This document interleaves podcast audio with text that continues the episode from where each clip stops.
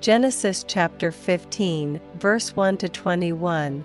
After these things, the word of the Lord came unto Abram in a vision, saying, Fear not, Abram, I am thy shield, and thy exceeding great reward.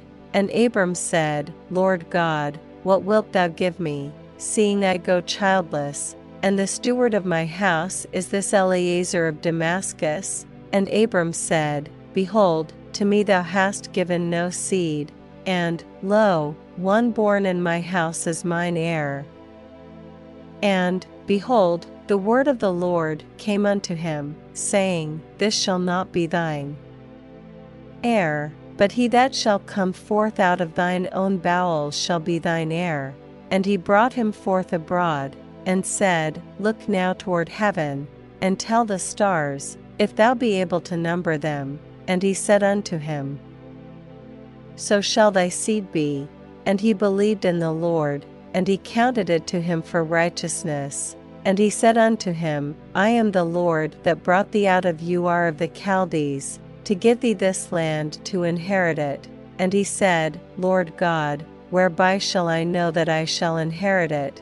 And he said unto him, Take me an heifer of three years old, and a she goat of three years old, and a ram of three years old, and a turtle dove, and a young pigeon. And he took unto him all these, and divided them in the midst, and laid each piece one against another. But the birds divided he not, and when the fowls came down upon the carcasses, Abram drove them away. And when the sun was going down, a deep sleep fell upon Abram, and, lo, an horror of great darkness fell upon him.